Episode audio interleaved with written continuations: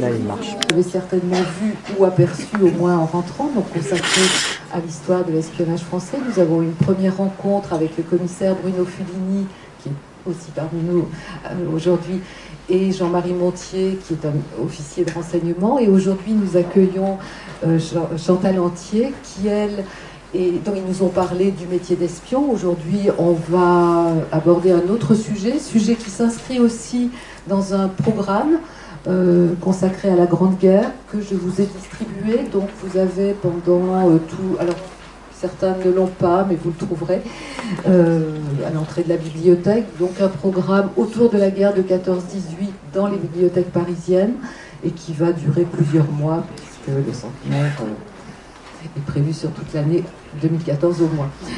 Voilà, donc euh, Chantal Lantier d'ailleurs est déjà intervenue, je crois, dans, le cadre de ces conférences, puisqu'elle est spécialiste de l'histoire de la Grande Guerre, de la vie quotidienne euh, sous la Première Guerre mondiale. Elle a consacré sa thèse euh, à ce sujet-là. dans mon département. Voilà. Et elle a écrit plusieurs livres qui sont en partie ici, Les femmes dans la Grande Guerre, euh, les espionnes dans la Grande Guerre, c'est ce qui nous intéresse aujourd'hui. Plus précisément, Louise de Bettigny, espionne et héroïne de la Grande Guerre. C'est votre dernier ouvrage, je pense. Voilà, elle a aussi écrit sur les soldats des colonies pendant la Première Guerre mondiale, 14-18 euh, au quotidien. Donc elle a une bibliographie abondante que vous trouvez certainement dans les bonnes librairies. Elle-même euh, nous dédicacera, si on le veut, son dernier livre à la fin de cette conférence. Et je vais lui céder la parole pour nous parler donc des espionnes, de ce rôle un peu nouveau qu'on donne aux femmes pendant la Première Guerre mondiale. Et certaines ont un destin héroïque, D'autres restent des femmes de l'ombre, et c'est peut-être de celles-ci que vous allez aussi nous parler, parce qu'elles sont nettement moins connues que Matahari et, d'autres. Merci beaucoup, et merci à tous d'être si nombreux. Je suis très agréablement surprise. Alors écoutez, je vais tâcher d'être, euh, de vous faire quelque chose d'intéressant. Euh, c'est un sujet qui est euh, jusqu'à présent qui a été pas tellement exploité pour la guerre de 14 et encore maintenant, euh, avec une de mes amies qui travaille, elle, sur les espionnes allemandes, euh, nous sommes en recherche parce qu'il y a eu beaucoup de choses qui ont disparu au moment de la Seconde Guerre, ne serait-ce que pour protéger les femmes dont on avait les noms et de façon que les Allemands ne puissent pas les retrouver.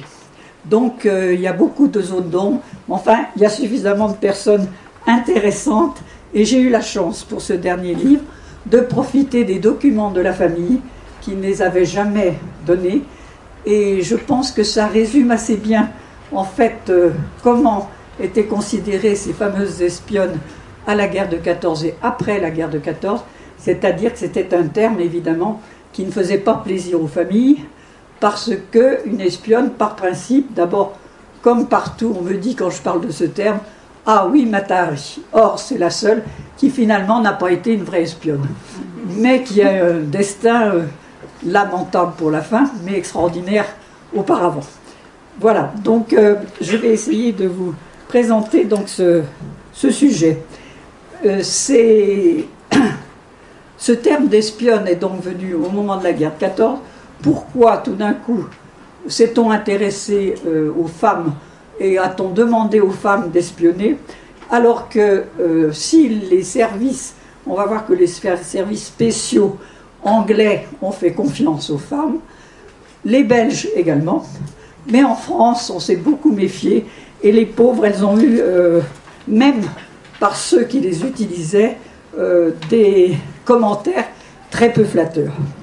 Alors, simplement, vous voyez par exemple le commandant Gustal, qui a écrit un livre, Les héros sans gloire du deuxième bureau, euh, en 1933.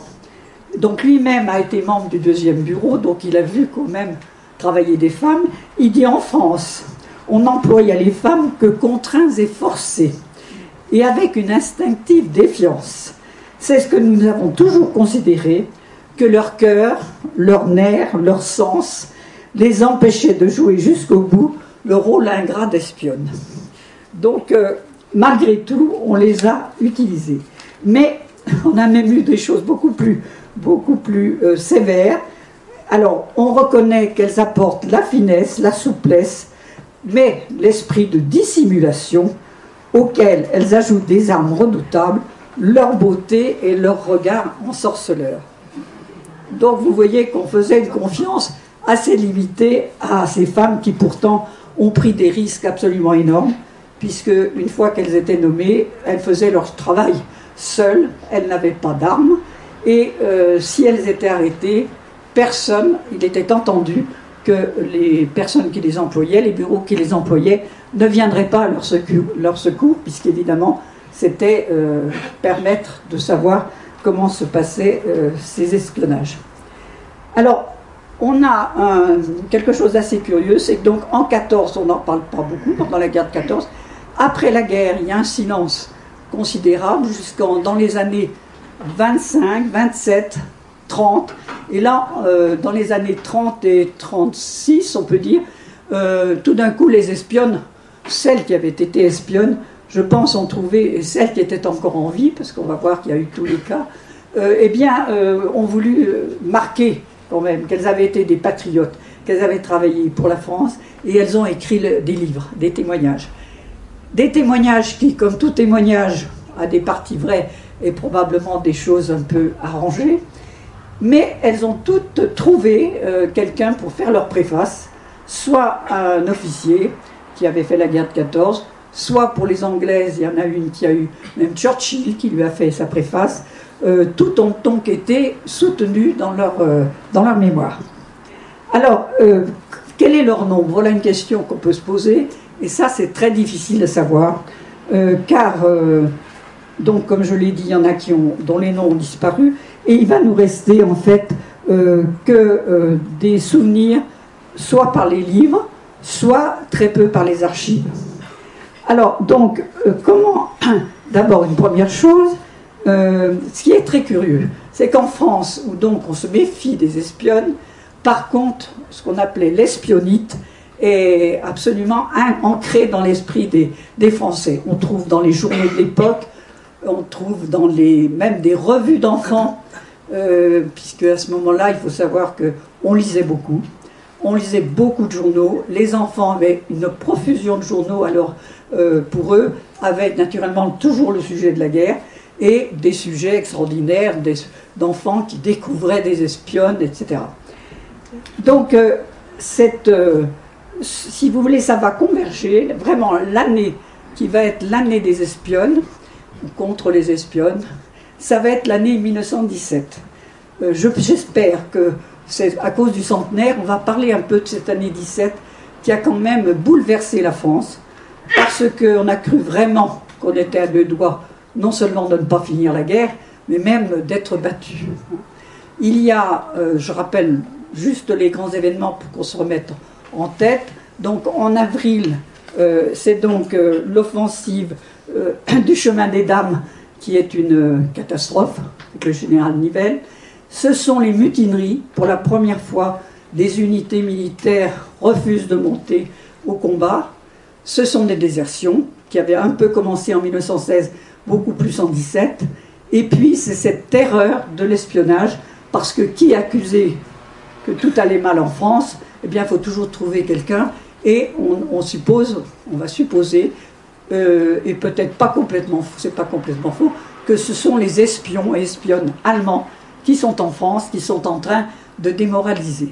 On a même donc des, nous sommes à la période où il y a des grèves de femmes pour la première fois qui défilent dans Paris et dans tous les départements de France, euh, des femmes qui sont des ouvrières pour la plupart, qui demandent des allocations supplémentaires car elles sont très mal payées, demandent un jour de congé, et puis également euh, demandent euh, la paix, commencent à parler du mot de paix. Donc c'est aussi une arrestation de pacifistes, énormément d'instituteurs, d'institutrices surtout, et euh, de professeurs d'université, des femmes qui vont commencer à répandre ces idées qu'une féministe est avant tout une pacifiste, une pacifique, mais on va le transformer en pacifiste et il va y avoir des arrestations de femmes et même euh, ce que j'ai découvert et que j'espère un peu approfondir, mais ça n'est pas facile, c'est les internements de femmes dans les années donc 17-19, des femmes qui voulaient la paix avant la paix. Donc de crainte que leurs idées pénètrent euh, partout, eh bien on les a arrêtées. il y a eu des camps d'internement euh, dans le sud de la France. Il y en a eu dans ma région, Seine-et-Marne, dans un château. Donc euh, quelque chose qui est, dont on ne parle pas et dont on a très peu d'écho. Voilà, alors ces espionnes, nous avons d'une part, on va parler peut-être d'abord des espionnes françaises, euh, elles vont avoir des destins tout à fait différents. Euh, et elles sont recrutées. Alors, nous avons deux systèmes de recrutement. Et là, nous retrouvons, nous retrouvons bien le système français et le système britannique.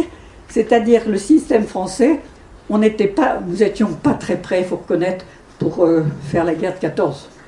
Hein. point de vue armement, au point de vue, si on relie vraiment les archives de l'époque, archives militaires, les comptes rendus des états-majors, on s'aperçoit qu'on est parti tranquille, persuadé que ça n'allait pas être long. Vous savez, c'était la guerre courte. Et puis en fait, donc ça a été une guerre extrêmement euh, difficile et avec un armement qui n'était pas au point. Donc en France, on va, comme souvent, combler les vides. Donc, eh bien, puisque euh, on n'a pas tout ce qu'il faut, on va peut-être euh, pouvoir les espionner, les Allemands, pour savoir, eux, comment ils s'arment, comment ils se déplacent, et en particulier, on a, vous savez que le, on commence à parler un peu plus maintenant du, nord de la France et de la Belgique, qui ont été euh, dans une situation qu'on n'imagine pas du tout parce qu'elle a été occupée, elles ont été occupées, euh, mais dans des conditions tellement terribles qu'on s'aperçoit même que ça préfigure presque la Seconde Guerre mondiale. Donc euh, là, je ne rentrerai pas dans ce sujet, mais c'est assez impressionnant. Elle est actuellement, euh, tout sort. Moi, je reçois même des lettres après mon livre de gens qui disent oui, ma grand-mère a fait partie, ma grand-mère a fait ci, mon arrière-grand-mère. Donc il y a vraiment eu quelque chose dans ces régions-là assez importante. Alors, donc les Français décident. Il y a eu un petit essai. En 1870, il y avait eu quand même un petit essai d'espionnage, mais euh, bon, 1870 c'est loin. Donc en, 14, on va euh, relancer un système, mais avec euh, des cloisonnements entre plusieurs, disons, bureaux, qui dépendront à la fois des bureaux militaires, à la fois de la préfecture de Paris, à la fois de bureaux de préfets, de préfets même de certaines des régions, donc, euh, tout ça va essayer de marcher à sa façon et pas toujours euh, tous ensemble. Alors, évidemment que les premières euh, espionnes qui vont être utilisées, ce sont les prostituées, parce que il faut penser que les soldats reviennent en permission, surtout à Paris. enfin, ils passent obligatoirement par Paris pour aller après dans leur département. Et donc là, il va y avoir, on va utiliser ces femmes en leur donnant quelques avantages, c'est-à-dire au lieu de les punir, bien, elles ne seront pas punies si elles rapportent des renseignements, et les soldats euh, raconteront euh, plus ou moins ce qu'ils ont vu euh, sur leur bataille, évidemment. Mais c'est donc une partie qui n'est pas tellement, qui est difficile à contrôler. Par contre, alors, quelles, sont, quelles sont celles qui seront les plus intéressantes? Nous en avons, j'en ai pris trois, tout à fait différentes. Euh, la première, c'est Marthe Richard, que beaucoup connaissent de nom, puisqu'elle a été celle qui a interdit les maisons closes. Et, euh, mais en 14, je pense qu'elle n'avait pas encore cette idée en tête. C'était une aviatrice, elle faisait partie d'un groupe d'aviateurs civils, et elle aurait voulu euh, continuer avec l'armée, donc avec les aviateurs militaires. Bien entendu, pas question en France, il n'y a pas eu une femme qui est allée se battre, se battre. Elles sont allées sur le front, mais jamais pour se battre. Donc, elle a été refusée.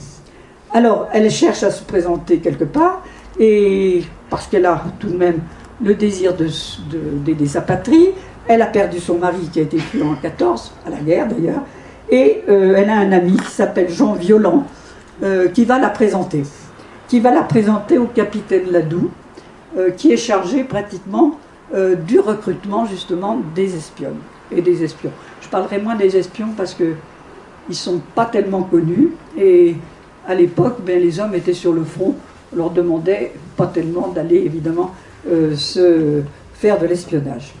Alors, elle va être recrutée parce que c'est une femme qui, a beaucoup de personnalité et elle va accepter d'être agent double. Alors, on va avoir toutes sortes d'espionnes. Celle-là va être un agent double, c'est-à-dire qu'on va la pousser à se faire reconnaître par les Allemands et en même temps, bien sûr, de travailler pour les Français.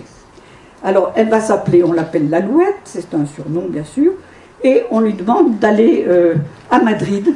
Alors, c'est très, aussi très intéressant parce que on a tout un travail d'espionnage qui s'est fait en Suisse, pays neutre, qui a vraiment on peut dire c'est un pays où a grenouillé, entre guillemets, tous les espions de tous les pays. Euh, tout ça se circulait, allait, venait, et on le savait très bien, puisqu'en France, il y avait tout de même, on essayait de voir aux frontières qui passait en France, etc.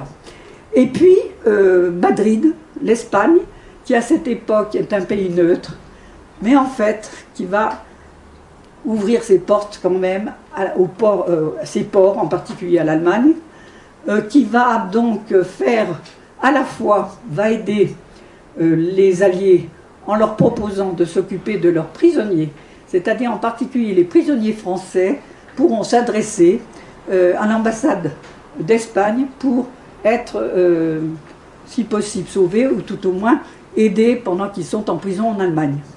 Donc il joue un peu, il faut le dire, un double, jeu qu'on voit très bien à cette époque. Donc elle part en Espagne et elle, on lui dit, bien entendu, de passer sur toutes les, idées qu'elle aurait et d'accepter donc de partir et de séduire un, donc un attaché, un attaché militaire allemand qui s'appelle von Krohn, et euh, donc de s'attacher à ses pas et d'essayer de le suivre. Alors, ce brave von Krohn ne se méfie pas, elle, il s'y prend d'elle, et il va l'emmener, et là c'est très intéressant parce qu'elle va apporter quand même euh, des renseignements tout à fait originaux. Il l'emmène en Argentine. L'Argentine était pro-allemande à cette époque et euh, fournissait de la viande aux Allemands. Donc euh, elle a vu de ses yeux, elle a pu noter tout ce que, bien sûr discrètement, tout ce qu'elle a pu sur ce commerce. Elle est allée, Von Kron l'a emmenée au Maroc. Maroc, il y a encore des soulèvements, donc Lyotet a pacifié le Maroc, mais il y a encore des soulèvements, et en particulier, les Allemands favorisent ces soulèvements, bien sûr, contre les Français. Donc, euh, elle se rend compte de près, euh, elle a des noms, elle voit comment s'opèrent justement ces regroupements de, euh, de Marocains qui s'opposent à la France. Et puis, donc, elle rapporte toujours ces, ces renseignements. Alors, chaque fois, quand même, la France a au moins ce mérite, si on peut dire, pour aider ces femmes et les surveiller, parce qu'il ne faudrait pas non plus qu'elles se laissent complètement entraîner du côté allemand. Donc il y a un, personnage, un, espion en fait, qui est nommé pour, si ce n'est pas l'accompagner, mais la surveiller, l'aider s'il faut à rentrer d'urgence, ce qui va être euh, à un moment euh, le cas, elle va être obligée de rentrer d'urgence en France avant de se faire euh, découvrir. Mais en ayant emporté pas mal de renseignements qu'elle avait pu prendre dans le, dans le bureau de Von Kuhn. Cette Marthe Richard, dont on parlera, dont on parlera pendant la guerre, après la guerre, va se battre pour se faire reconnaître. Et elle aura la Légion d'honneur en 1933, mais les langues mauvaises ou les langues justes disent que c'est en fait à cause de son mari qui était mort à la guerre et pas tellement par son action. Et quand elle mourra en 1946, on mettra comme épitaphe, pas sur sa tombe quand même, mais dans les journaux, euh, Marthe Richard, entre guillemets, des services secrets et des maisons closes. Donc, euh, euh, ça va lui rester pratiquement peut-être plus que son travail qu'elle aura fait comme espionne. Il y aura également une autre espionne dont on parle peu, c'est Mathilde Lebrun. Mathilde Lebrun était une mère de famille euh, qui a perdu aussi son mari, qui donc euh, euh, très patriote et qui veut aider les, Français. Elle dira d'ailleurs de son métier, c'est un métier à haut risque qui ne rapporte que d'obséquieux hommages en Allemagne et des humiliations en France. Donc vous voyez qu'elles étaient, elles savaient très bien qu'en France, on ne serait pas toujours très reconnaissant. Alors elle porte deux noms, Simone pour les Français et R2 pour les Allemands. Et elle part à Metz. Elle va être dans une famille allemande où elle parle couramment allemand, mais surtout elle va euh, découvrir où se cachent les munitions, euh, comment les troupes donc allemandes partent, où elles vont, etc. Donc elle va apporter beaucoup de, renseignements. elle est assez bien suivie puisqu'on se rend compte qu'elle va être débusquée, on la, fait, on la ramène en France, et là, elle va découvrir deux espionnes allemandes, une qui va être d'ailleurs fusillée, Félicie Fade, et une autre personne qui s'appelle Jimeno Sanchez. Ce sont deux femmes qui étaient installées à Nice et à Toulon. Et leur but était d'apprendre aux Allemands, chaque fois qu'un bateau partait pour Salonique, donc avec des milliers de soldats, euh, l'heure de départ, tout ce qu'elle pouvait savoir sur ce bateau, quand est-ce qu'on pensait qu'il arriverait, et évidemment pour le faire bombarder en cours de route, parce qu'il faut savoir qu'il y a beaucoup de soldats qui sont morts, français et de nos colonies, qui sont morts sur ces bateaux en allant en Salonique et qui n'auront pas droit à être sur les monuments morts parce qu'ils ne sont pas morts au champ d'honneur. On apprend beaucoup de choses sur, nos monuments morts. On pourrait en parler. Il y a de quoi faire aussi, certainement, une conférence. Et puis, une autre personnage. Alors, vous voyez là, les Français utilisent toutes les femmes qui finalement ont quelques connaissances d'abord de l'allemand, bien sûr, et euh, qui sont assez intelligentes, jolies, et qui peuvent donc apporter des... Alors, il y en a une qui a fait rire toute la France parce que personne n'y a cru. C'était Miss Tinguette. Miss Tinguette, qui était donc une grande, euh, on dirait maintenant, une girl des, maisons, des cabarets, etc., qui était donc amie avec Maurice Chevalier. Euh, Maurice Chevalier, qui qui est parti en 14 à la guerre, en août 14, pratiquement au début de la guerre, il a été fait prisonnier, et elle va tout faire pour le faire libérer.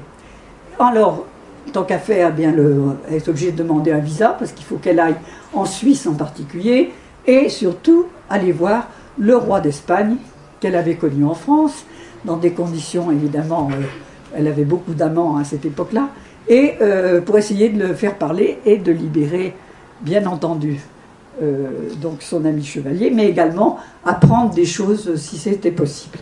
Donc on va lui donner un visa, elle va, elle va aller jusqu'en Espagne, elle obtiendra, avec un peu de temps, la libération de Maurice Chevalier, et elle reste donc potentielle, quelqu'un de potentiel qu'on pourrait utiliser. Et euh, voilà ce que on a quelque chose d'assez intéressant, c'est qu'on a retrouvé euh, euh, une note du général Gamelin le 6 janvier 56 à la mort de Mistinguette. Alors voilà comment, voilà ce qu'il euh, a affirmé. Hein. on a la note, bien sûr, aux, archives militaires. En 1914, j'étais le chef du cabinet du général Joffre. À la fin de l'année, Mistinguette est venu nous trouver en disant Vous savez que j'étais en termes suivis alors avec quelqu'un d'autre, le prince de Hohenlohe qui avait séjourné à Paris. Bien entendu, je voulais rompre avec lui en raison de la guerre. Elle se méfie quand même de ne pas avoir trop de raisons d'être pro-allemande.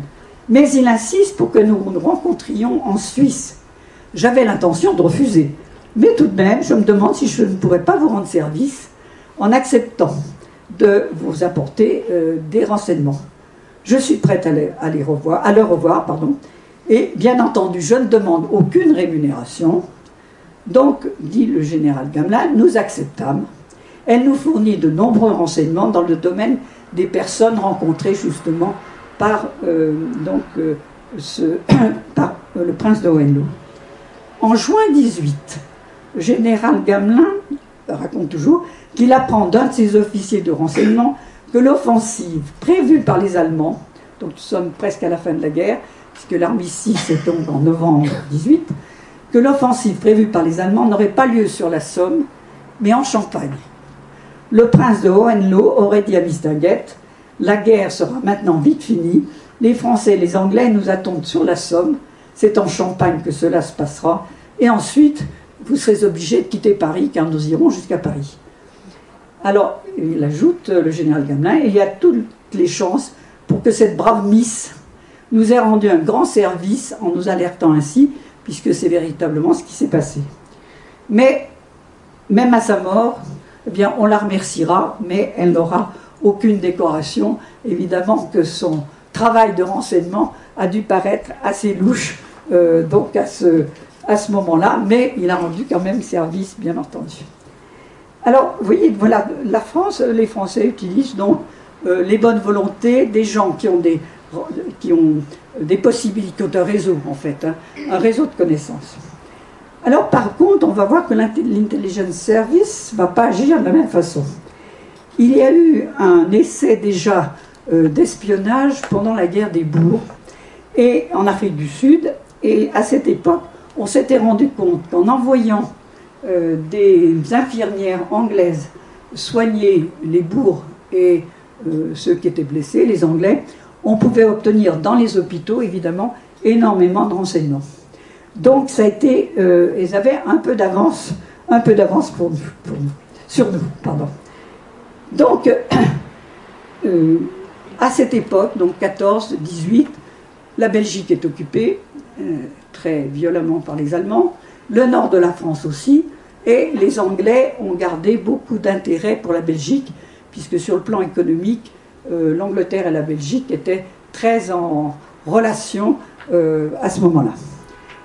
Alors donc, eh bien, on va trouver des personnes dont on va être sûr. Et là, va s'organiser tout à fait différemment, c'est-à-dire que ces personnes qui vont travailler pour euh, donc les Anglais, les Britanniques, euh, vont travailler en réseau. Alors qu'en France, on travaille individuellement avec une surveillance, euh, au contraire, dans, le nord de la France et en Belgique, on travaille en réseau. Alors la première qui va évidemment soulever, on peut dire, les, toutes les, ce que, qui va être quelque chose d'assez épouvantable, c'est la mort d'Edith Cavell, dont euh, curieusement en France on a beaucoup entendu parler. On a eu plusieurs statues. Il y en a eu une au Trocadéro que les Allemands 40 ont prise parce qu'elle était en, métal qui les intéressait, donc elle a disparu. Et en même temps, évidemment, elle représentait une résistante de la Première Guerre.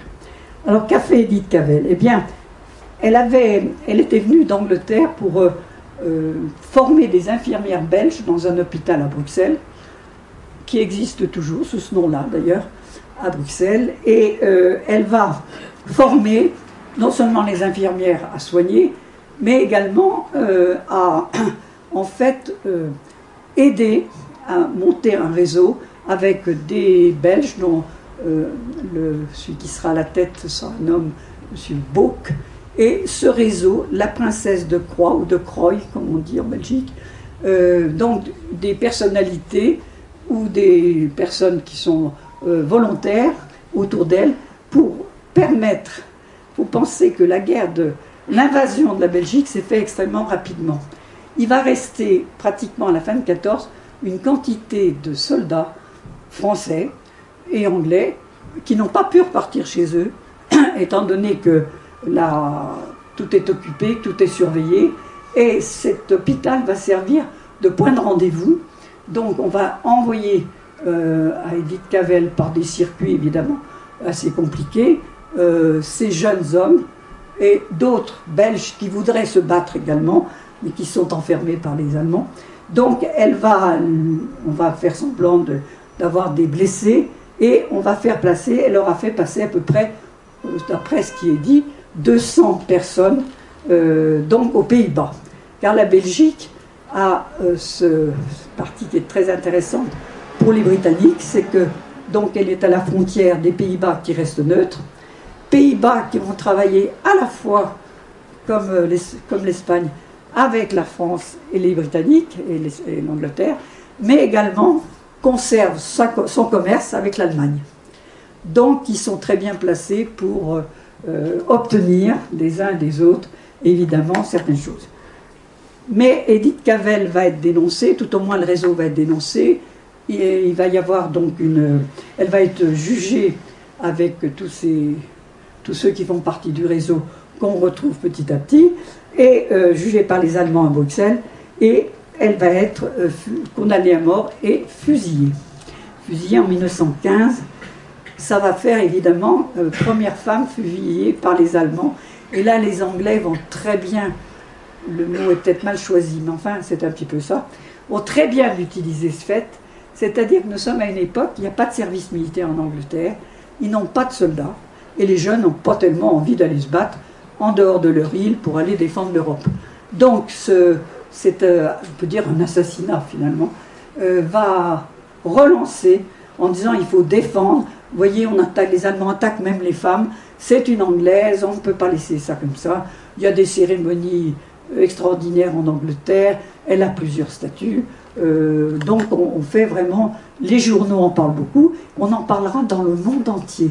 C'est incroyable, les, journaux de tous les pays vont parler de ce premier meurtre, si on peut dire, d'une civile allemande, et en plus qui venait pour soigner, donc qui n'était pas... Alors évidemment, euh, ceci va, beaucoup marquer les esprits. Et euh, à côté d'elle, paraît évidemment moins brillante, mais elle a fait beaucoup de travail aussi, c'est une Belge qui s'appelait Gabrielle Petit, qui a d'ailleurs aussi sa statue à Bruxelles, et euh, qui, sous le nom de Mademoiselle Legrand, elle travaille pour une entreprise de céréales, officiellement, et en même temps, elle va donc aider aussi à faire passer non seulement des gens, euh, des hommes qui veulent aller se battre aux Pays-Bas, mais également euh, donc euh, des messages pour expliquer où sont les armées allemandes, quand ils se déplacent, où est-ce qu'elle peut, si elle peut savoir où ils vont, Donc des, renseignements extrêmement importants. Elle sera fusillée, elle, en 1916.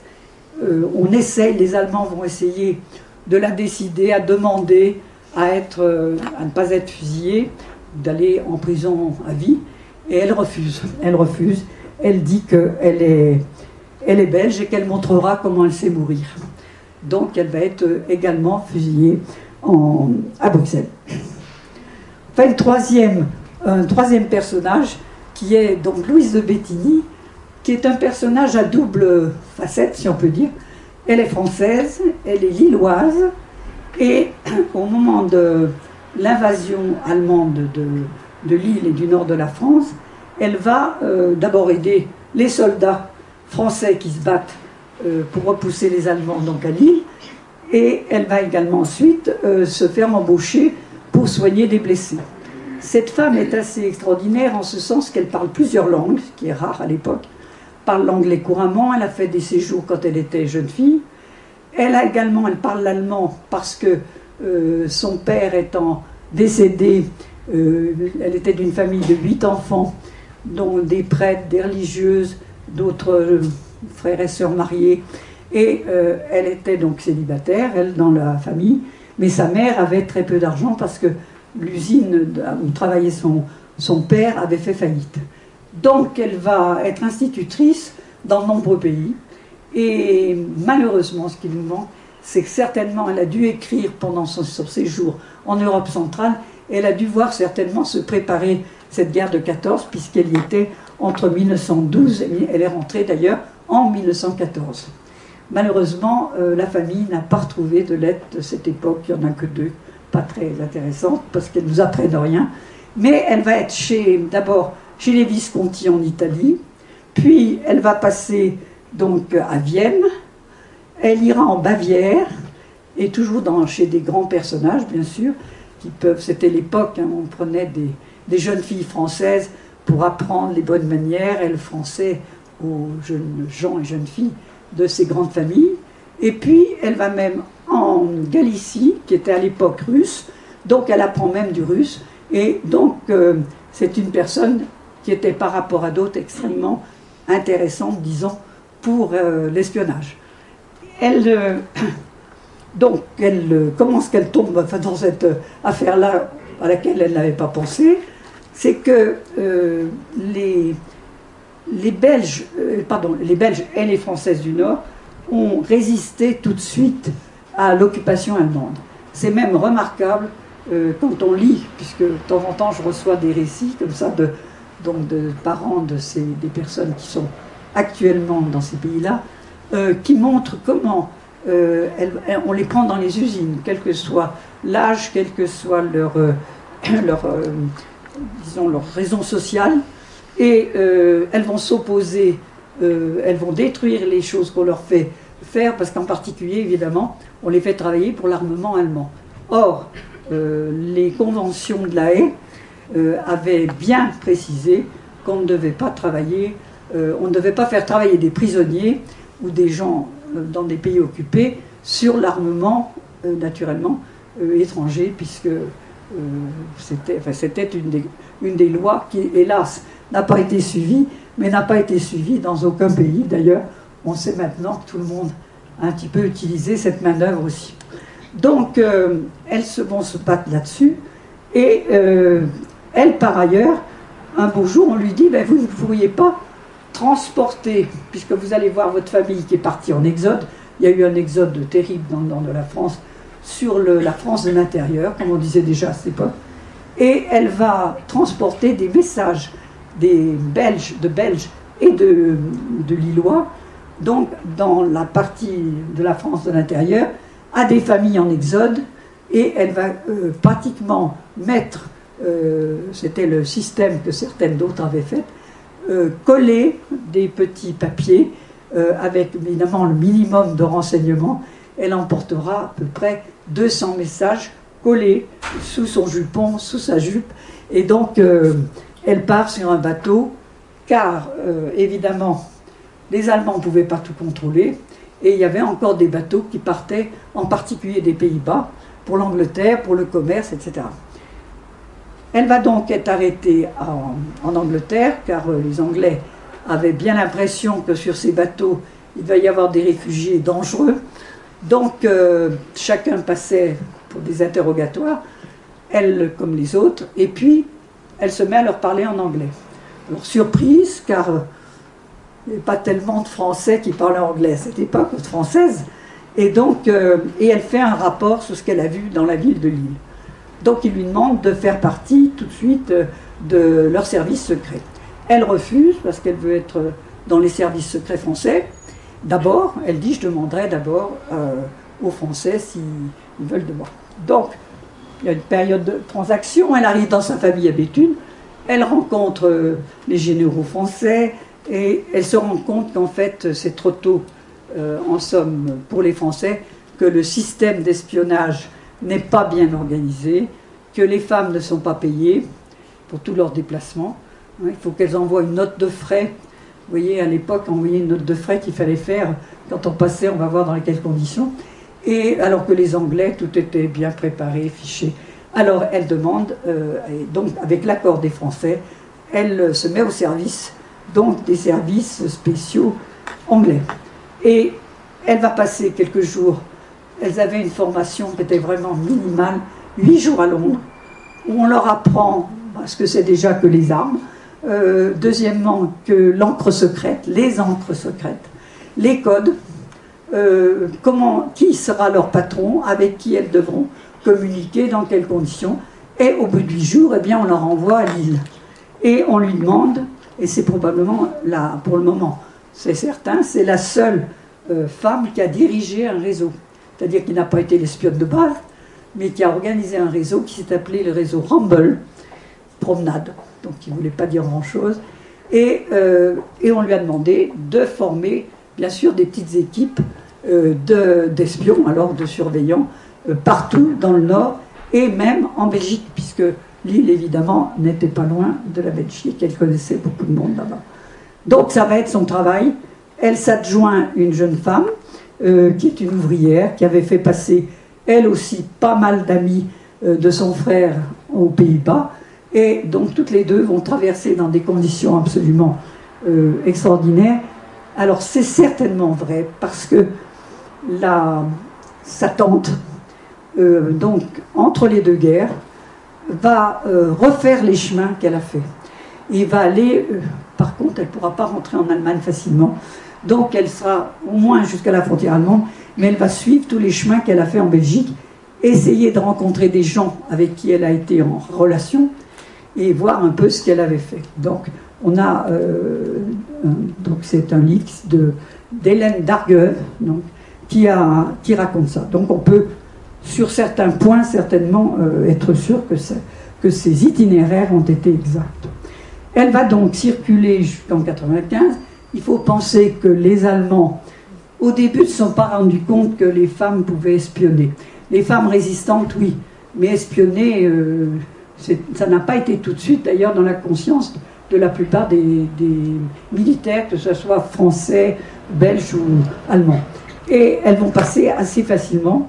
En 1915, enfin, les Allemands mettent une barrière électrique entre les Pays-Bas et la Belgique. Donc, il va y en avoir pas mal, hommes et femmes, qui vont évidemment mourir de cette façon parce qu'ils ne sauront pas comment passer de l'autre côté.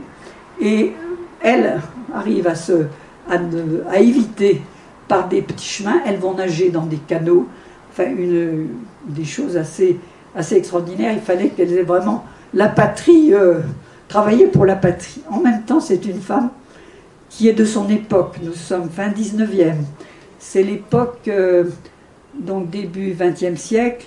Nous avons eu, et c'est très curieux parce qu'on commence à en reparler maintenant, les conséquences de 1905.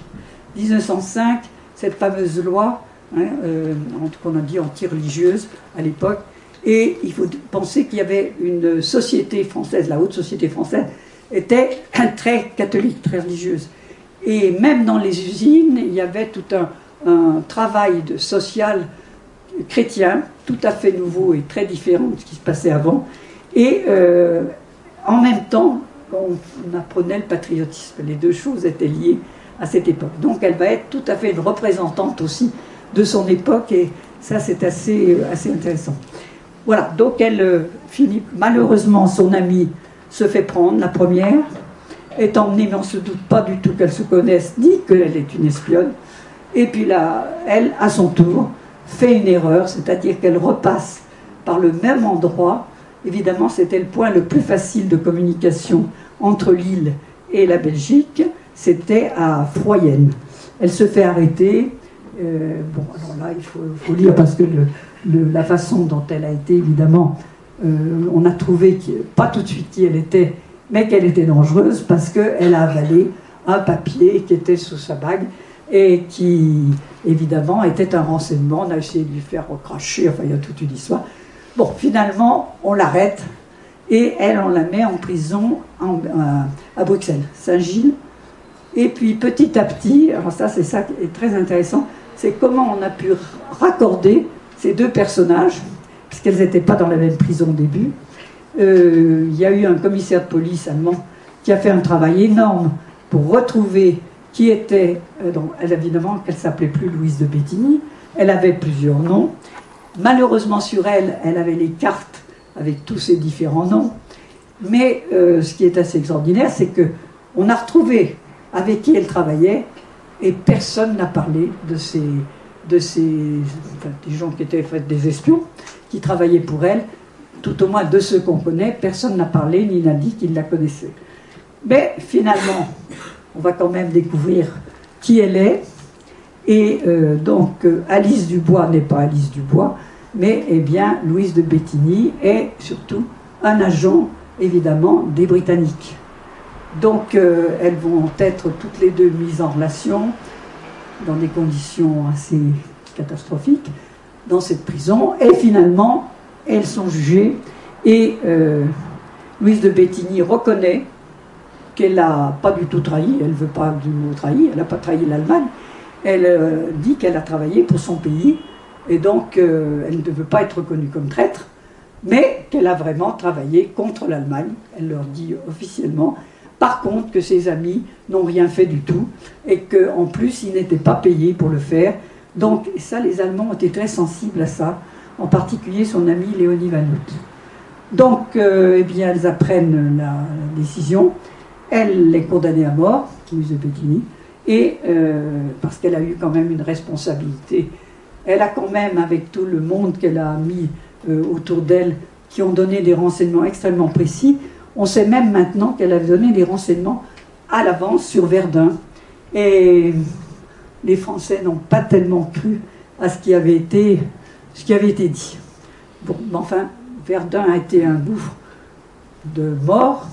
Enfin, on s'en était sorti, malheureusement, donc on aurait peut-être pu faire autre chose vous voyez, il y avait toujours les deux choses, c'est-à-dire les espions sont importants, les espionnes, mais chaque fois qu'elles disent quelque chose, quand même, on se méfie. Donc on prend du retard et on, vérifie. Donc finalement, eh bien, elle ne sera pas fusillée et elle est envoyée au bagne avec son ami et elle bagne à perpétuité à Sidburg, près de Cologne. Et un bagne dont je n'ai pu avoir aucun renseignement, sauf je sais qu'il a été utilisé encore en 40. Donc on a mis des prisonniers français euh, dans ce bagne, 40-45. Euh, donc j'ai su comment était ce bagne qui n'avait pas dû être tellement transformé. Mais à l'époque, tout a disparu aussi. Euh, en Allemagne, on n'arrive pas à trouver la vie. Alors évidemment, ce sont les témoignages, mais ils concordent tous, puisqu'il y a des Belges, il y a des Françaises, euh, donc il y a bien sûr Louise de Béthily, il y a des lettres. Alors évidemment, avec les lettres, on voit que ne s'amusent pas à inventer pour leur famille, à raconter des choses euh, assez terribles. Et euh, bon, elle tombe malade dans des conditions assez horribles parce que avec cette convention de elle soulève toutes les prisonnières qui sont là, qui travaillaient dans des ateliers obligatoirement. On leur, on leur demande, elles ne savaient pas ce que c'était, de mettre des calottes de bombes. Et l'une d'entre elles qui a travaillé à Lille et qui connaissait, puisqu'elle s'était échappée de l'usine, a pu euh, prévenir. Et donc, euh, elle a refusé en disant Je vous cite la Convention de la Haye, vous n'avez pas le droit de nous faire travailler. Donc, ça fait évidemment une vraie révolution dans le bagne, du côté des femmes. Et elle a été mise au cachot. Elle a pris très froid et finalement, elle va mourir dans des conditions assez terribles parce qu'elle demande elle croit jusqu'à la fin dans ses lettres, c'est assez impressionnant. Euh, il y a un accord avec les Allemands pour les prisonniers blessés ou malades, c'est-à-dire les prisonniers en Allemagne qui sont blessés, français, blessés ou malades, ont le droit d'être rapatriés en Suisse où on les soignera, quitte après, bien entendu, à les ramener en France. Et elle est persuadée qu'elle va profiter de cette. Elle envoie des lettres, ou elle fait envoyer des lettres partout, euh, justement en Espagne, au roi d'Espagne, au Vatican. Euh, beaucoup vont la soutenir, mais euh, il y a une lettre qui dit Elle a fait trop de mal à l'Allemagne, on ne la libérera pas. Donc elle ne le saura pas, sa famille le saura, mais elle ne le saura pas. Elle va mourir finalement. Au dernier moment, on la met en début septembre dans un hôpital à Cologne, qui est en fait pour lui permettre de finir sa vie à peu près, correct, quoi correctement, quoi qu'elle est surveillée quand même jusqu'à la fin. Voilà donc ce, cette héroïne française qui a attendu jusqu'en 1927 pour qu'on la reconnaisse. Ça m'a beaucoup, évidemment, impressionné en disant quelqu'un qui a fait un travail aussi énorme, qui est reconnu par les, euh, par les milieux britanniques allemands. D'ailleurs, il y a une lettre, effectivement, même du roi d'Angleterre, pour la féliciter auprès de ses parents après sa mort. Elle aura beaucoup de, évidemment, de médailles. Elle aura la Légion d'honneur, mais elle aura la Légion d'honneur titre posthume, bien sûr, mais elle l'aura qu'au moment donc où sa statue sera élevée, c'est-à-dire il y aura ses funérailles en 1918, on va retrouver son corps dans un petit cimetière de Cologne. Les Anglais qui... Là, il faudrait... Oui, c'est le moment où on va euh, occuper Hein, une partie de l'Allemagne, c'est-à-dire le bord du Rhin. Et les Anglais vont retrouver trace. Donc euh, elle va être... Euh, les, ce sont les Anglais qui ont demandé qu'elle ait quand même des funérailles nationales.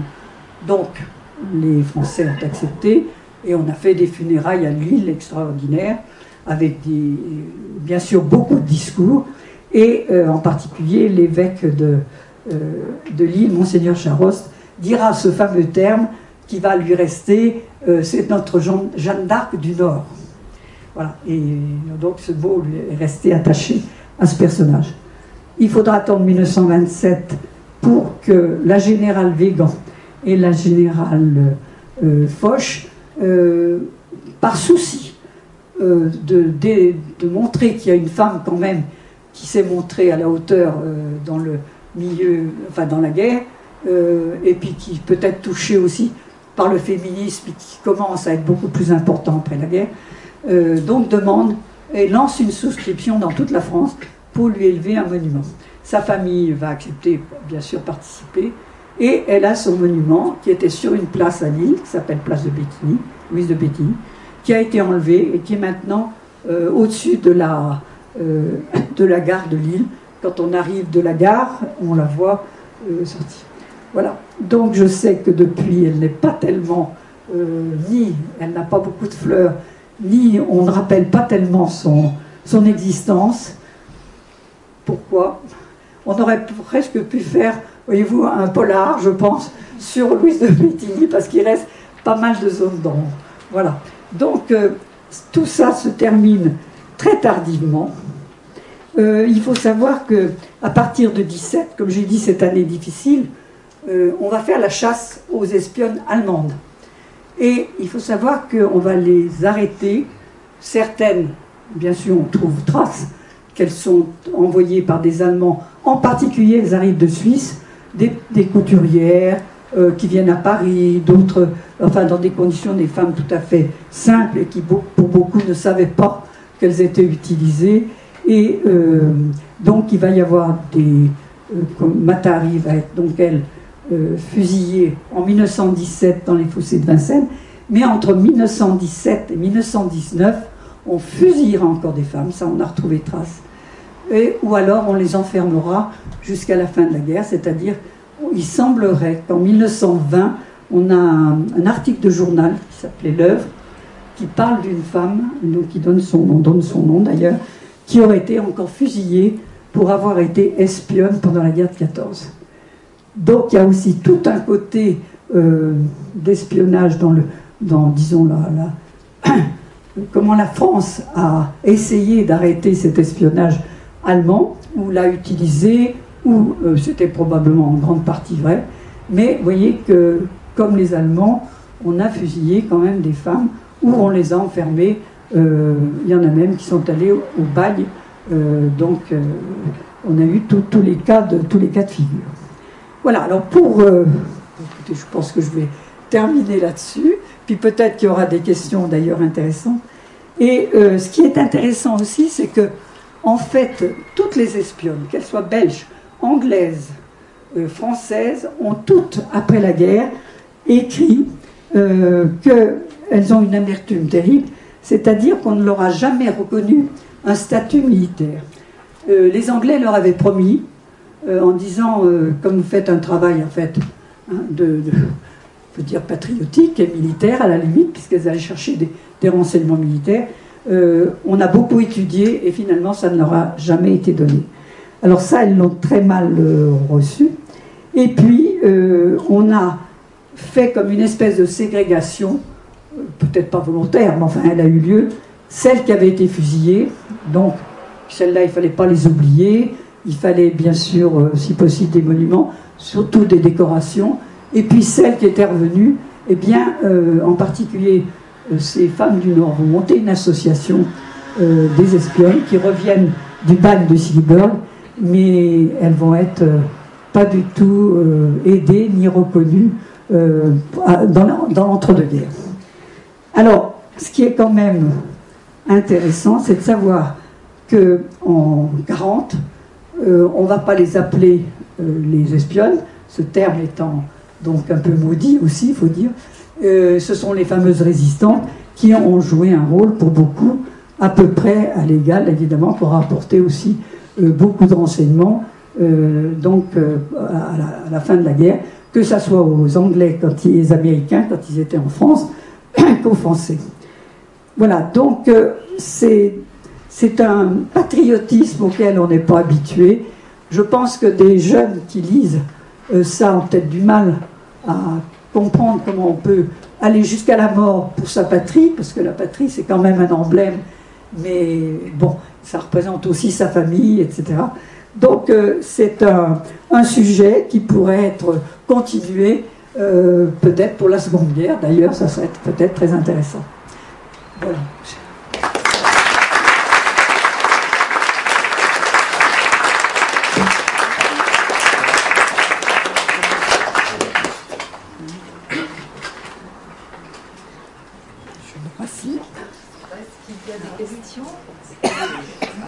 sûrement. pas. Des questions, non ah, vous, avez, tout dit. Vous avez tout dit. voilà. vous dites que le bagne en Allemagne, il n'y a pas de traces qui aient été conservées il a été conservé puisqu'il a servi en mais les, Traces, vous n'en avez pas Voilà, mais de l'époque de 14-18, pour le moment, on a, bien sûr, j'ai une amie qui est une historienne allemande qui a cherché en Allemagne, qui a cherché en Allemagne, pardon, à Cologne. Euh, et alors Cologne, il y a eu un malheur, c'est que les archives se sont écroulées il y a deux ans. Ah et en particulier l'étage où il y avait des, souvenirs, enfin des archives de la guerre 14. Bon, est-ce que c'est la raison Je ne sais pas. Mais euh, impossible d'avoir, que ce soit par Fribourg, que ce soit donc par Cologne, euh, on n'arrive pas. Alors, est-ce que ça a été volontairement euh, détruit? C'est possible. Hein. Ou alors, où est-ce qu'on pourrait retrouver Au niveau des familles, des gens qui ont habité ces lieux-là à ce moment-là, il n'y en a pas qui conservaient des photos Alors, on a, si, on a quelques photos. Euh, par contre, c'était un coin très isolé, très désertique. Il y avait quelques paysans qui travaillaient au-dessus. Et d'ailleurs, les jeunes qui étaient au bagne étaient embauchés par, euh, par ces paysans. C'était celles qui étaient les mieux nourries. Et puis également qui rapportaient, elles, des renseignements sur l'avancée de la guerre. C'est-à-dire qu'on a su, dans ce bagne, ils ont su en 1918 qu'on euh, approchait de l'armistice. Elles l'ont su. Par l'extérieur, par les femmes qui travaillaient, donc chez les agriculteurs du coin. on voit ici, quand les mairies font appel justement aux, euh, aux gens de la municipalité sur des objets qu'ils pourraient avoir, des, oui. Euh, même qu'ils ont pu euh, quérir ou qu'on leur, a donné ou qu'ils ont volé même pour certains. Donc on peut imaginer que les, euh, par exemple les locaux qui étaient employés dans ces bagnes pour la cuisine, pour ceci, pouvaient ou dérober ou se faire remettre des objets ou des lettres provenant des gens qui étaient internés dans, ces bagnes, et ça, jamais personne n'a... Non, je n'ai trouvé personne qui avait trouvé, et moi-même, pour le moment, je, je ne sais pas. Donc je n'ai pas, je pas trouvé. Mais euh, la description qui est faite en 40 correspond, et puis on avait quelques photos, donc ça correspond. Maintenant, euh, les conditions dans lesquelles ces femmes étaient traitées, avec euh, le personnel, avec le directeur qui était un ancien un officier allemand qui avait été blessé, qui ne pouvait plus se battre. Donc on l'a mis comme directeur de ce, euh, de ce ban qui contenait à la fois des hommes, il y avait 800 hommes et 400 femmes, c'est quand même énorme, séparés bien sûr, euh, et puis un, personnel qui était là. Donc, euh, et ce, cet homme s'est acharné d'ailleurs contre Louise de Bettigny, parce qu'il sentait que c'était elle qui tenait un peu l'ensemble des femmes, qui, pas toutes, parce que il y en a qui n'avaient peut-être pas le courage, mais qui avaient animé les, révoltes. Quoi, en fait. un leader. Il dit qu'en France, les espionnes étaient souvent des initiatives très personnelles, mais il n'y a eu aucune centralisation au niveau des militaires français. Il n'y a pas de liste d'espionnes françaises. Il n'y a pas du tout, pour avoir une idée du nombre, il n'y a eu aucune centralisation. On n'a pas le nombre. C'est très curieux. C'est des, on a l'impression de cas euh, qui ont été, euh, comment dire, connu parce que le capitaine Ladoux, qui était le principal recruteur euh, des espionnes, a écrit beaucoup de livres. Euh, lui-même, d'ailleurs, a failli euh, se faire accuser, enfin, il s'est même fait accuser, d'avoir pas été espion, mais d'avoir parlé avec les Allemands, etc. Donc ça, s'était après arrangé. Il a écrit plusieurs livres. où il, des, Au niveau des, archives administratives militaires, il rien pour le moment, à part Matari, où on a enfin, alors ça va peut-être aussi hein, être ouvert, Matari, il n'y a pas très longtemps, euh, j'ai pu lire tout son procès, euh, qui n'était pas autorisé jusqu'à présent, parce qu'il faut toujours un laps de temps. Et donc euh, c'est assez, assez intéressant, parce que là, on voit que cette femme, en fait, bon, a, joué avec surtout l'argent. Hein, elle voulait de l'argent, elle était malheureuse, elle ne pouvait plus danser, c'était une danseuse nue très connue entre les années 1905 et 1914. Et donc, euh, eh bien, elle s'est raccrochée à tous ceux qui pouvaient euh, l'aider à vivre, en fait.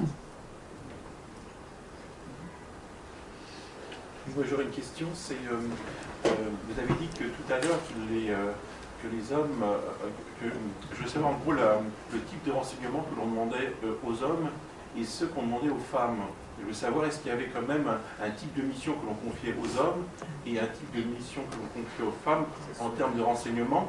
Et vous avez dit également que, quand les femmes rapportaient des, euh, des renseignements, les, militaires étaient un petit peu, euh, disons, sur la, sur la réserve. Euh, sur la réserve. Alors, pourquoi utiliser des femmes si les hommes après avaient du mal à les croire? Il faut se représenter les Français de l'époque.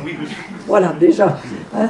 nous sommes le pays où le féminisme a le moins avancé, puisque et même les féministes, en 14, euh, ont toutes unanimement décidé de soutenir la guerre, alors qu'elles étaient pacifistes avant. Ça, c'est très intéressant, hein, parce que, bon, après, on ne peut pas revenir sur les détails. Mais sur ce que vous dites, alors, la première partie, la différence.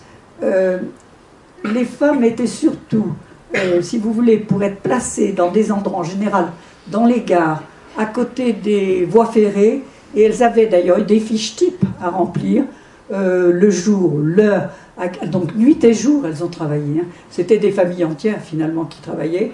Il y en a qui ont même déménagé pour se trouver près de gares importantes pour pouvoir donner les renseignements. Euh, donc le nombre d'unités allemandes, qu'est-ce qu'elles étaient, lesquelles, euh, quels armements elles avaient, enfin des choses extrêmement précises. Donc euh, euh, certaines ont fait, d'ailleurs elle disait, il y en a une qui raconte que elle, allait au bout de son jardin, la voie ferrée passait là, et donc elle repérait rapidement le numéro du train, etc. Puis elle cherchait après, enfin, elles ont, c'est plutôt dans ce sens-là, si vous voulez, parce que de cette façon, les Britanniques savaient et les Belges savaient surtout les Britanniques, qui étaient en guerre à ce moment-là, plus que les Belges qui malheureusement étaient occupés. Mais euh, donc, euh, euh, pouvaient dire Ah, il y a tant de trains qui sont partis à tel endroit, donc c'est qu'on vise de faire une bataille à cet endroit-là. voyez? Donc c'était du vraiment du, précis, du petit, du travail petit, mais tous les jours, tous les jours. Et vous êtes, tout à l'heure, vous savez qu'on a parlé de Matari, mais je voulais savoir pourquoi on a, parlé euh, plus de Matahari que des autres femmes euh, espionnes. Bah, d'abord parce que c'est la première française officiellement qui a été fusillée à Vincennes.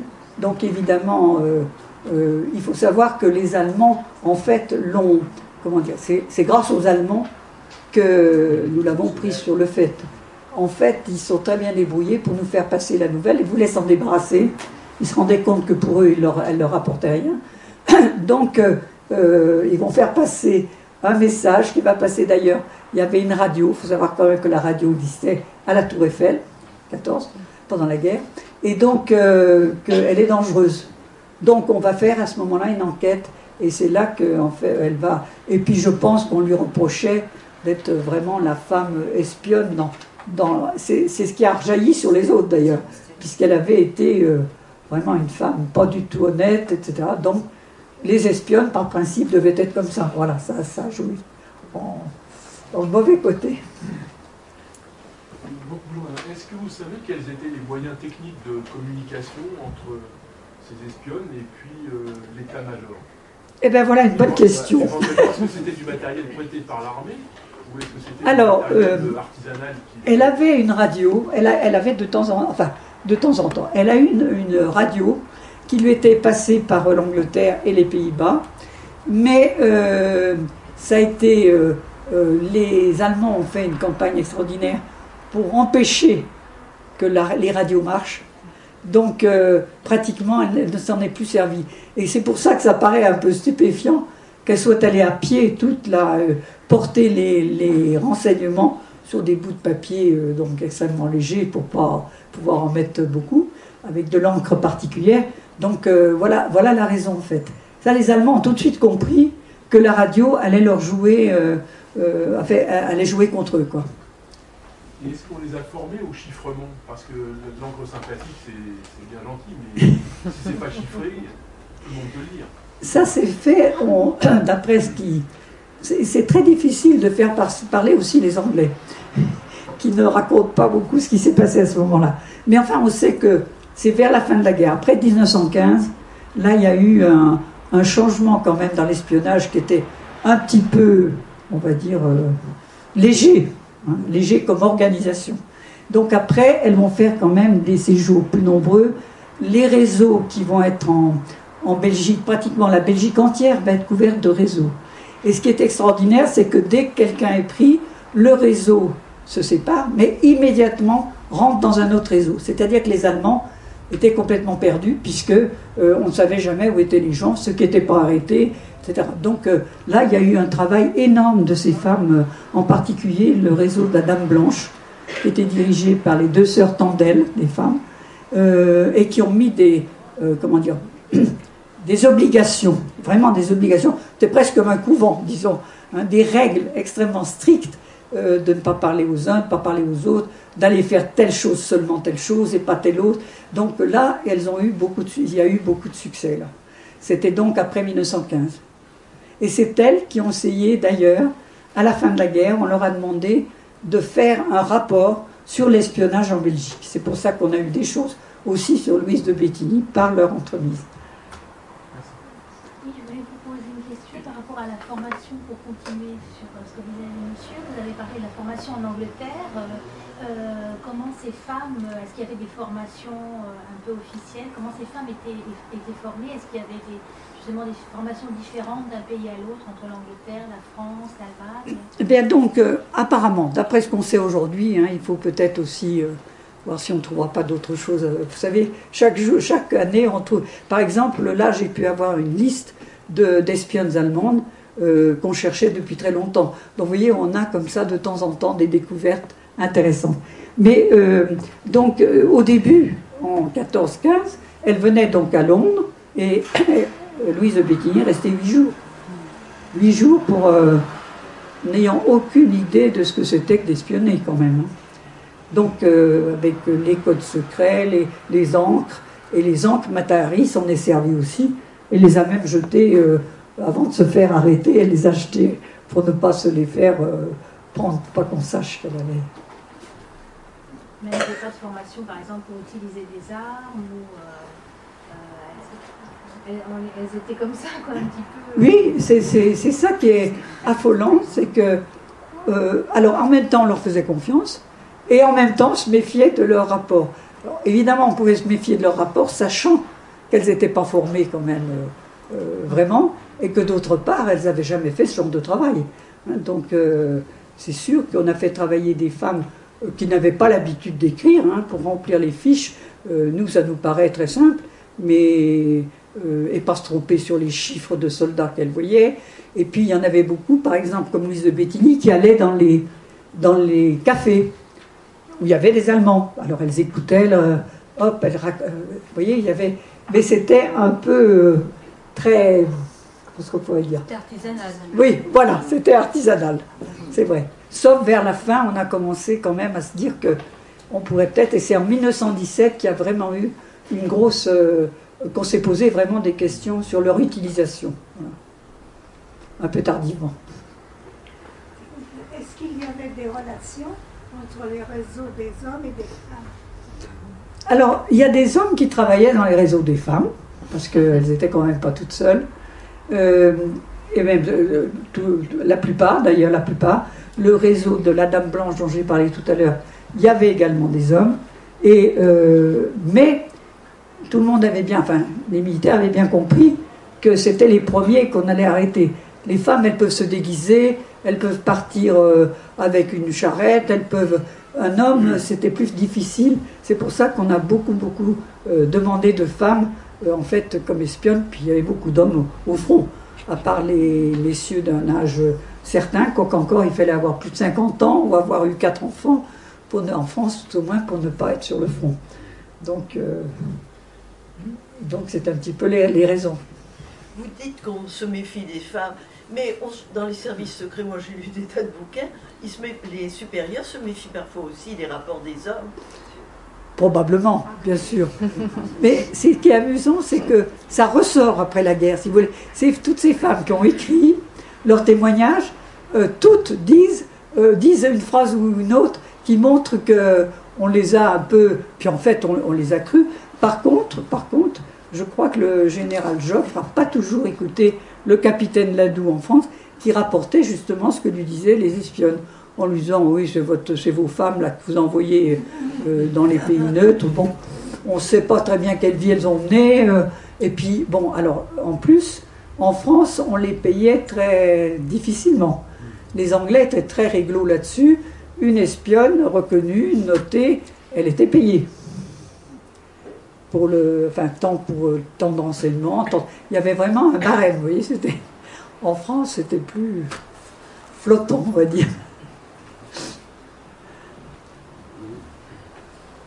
Bien. Peut-être que Ah. monsieur, notre spécialiste, Ah, peut dire quelque chose. Je ne sais pas si Bruno a des choses à rajouter sur les Félicie, il a espionnes. peut-être des choses à rajouter. Bonjour, non, j'ai rien à rajouter, mais vous m'avez un petit peu alléché en annonçant une découverte d'une liste d'espionnage. Est-ce que s'il vous pouvez nous dire aussi comment les Allemands utilisaient aussi les femmes dans leur système d'espionnage On connaît la fameuse Fräulein Doctor, mais était-ce un cas isolé? Est-ce qu'il y avait d'autres femmes qui travaillaient pour les Allemands? Car là, nous avons été d'un côté, ce serait intéressant d'être d'être de l'autre. Voilà. Vous avez raison, je n'ai pas parlé de la fameuse Madame Schragmüller, qui était donc, euh, que personne n'a jamais vue d'ailleurs. Euh, tous les Français ont parlé sur elle, tous les chefs de réseau français ont parlé d'elle. Elle a été, en tout cas, il y a certainement une femme qui a été responsable de l'espionnage, qui a été nommée à Anvers, euh, donc espionnage allemand, et euh, qui faisait du recrutement et qui avait recruté d'ailleurs Matahari. Mais comme c'était une femme qui était remarquablement intelligente, elle s'est rendue compte très vite qu'elle ne pouvait pas compter sur elle. Elle le dit d'ailleurs, elle l'a dit euh, aux gens qui travaillaient avec elle. Euh, Matahari, d'abord, premièrement, vous la laissez travailler seule, parce qu'elle connaît, elle a son réseau de connaissances, donc euh, on ne peut pas lui donner quelqu'un d'autre qui en même temps euh, pourrait contra- contrarier. Et d'autre part, on peut, il faut se méfier de ce qu'elle rapporte. Et donc euh, là, elle a été. Alors, alors ça, ça, c'est un, ce réseau donc en Belgique, à Anvers, s'est installé fin 1915. C'est là où, où donc il y a eu ce basculement euh, pour toutes les espionnes belges et françaises qui ont commencé à être arrêtées en nombre. Espions et espionnes. Bien sûr.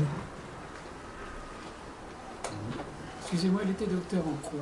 Ah, Ah, en économie. En économie. ah oui. Je n'ai pas précisé. Oui. Alors, l'était-elle vraiment Euh, On a, alors là aussi, on a fait beaucoup de recherches. Mon ami donc est cherché sur l'histoire allemande et euh, on, a quelques bribes. Euh, donc, c'était un livre qu'on avait écrit qui s'appelle, euh, ben, je pourrais laisser le papier, en tout cas, j'ai pas le livre, je vous laisserai le papier. Sur les espionnes dans la Grande Guerre, il y a une, euh, quelques pages justement sur cette organisatrice. Alors elle, c'était beaucoup plus organisé. Les femmes, on les préparait à être, à mentir. Il faut apprendre à mentir. C'est pas, pas toujours facile, même pour les femmes, qu'on en dise. Donc il y a, il y a toute. euh, Elle avait très bien su euh, euh, justement former. Mais elles ont eu, semble-t-il, pas eu des quantités d'Allemandes qui ont, ou tout au moins, c'est peut-être pas le moyen qu'ils ont utilisé pour, pour- à ce moment-là de la guerre.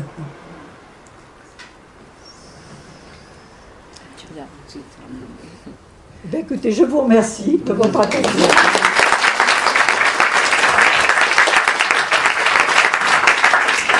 Voilà, donc comme je vous le disais au début, Madame Antier est venue avec le dernier livre qu'elle a écrit sur Louise de Bétigny et je suis sûre qu'elle acceptera de le dédicacer pour ceux qui voudraient l'acquérir. Je vous donne rendez-vous. Le, alors il y aura des pas. visites de l'exposition avec donc Bruno Filini, commissaire de celle-ci. Euh, les dates sont annoncées, euh, seront annoncées dans Vue, le journal des bibliothèques. Euh, pour ceux qui sont intéressés, vous pouvez aussi nous laisser votre mail pour qu'on vous envoie l'information. Et la prochaine rencontre aura lieu le 8 mars à l'occasion de la sortie qui a déjà eu lieu de, du volume. Quarto euh, consacré à Chandler aux enquêtes de Marlowe avec des spécialistes du roman noir. Voilà. Donc là aussi, si vous voulez être informé, laissez-nous votre nom et vos coordonnées. Merci encore, madame. Merci à vous.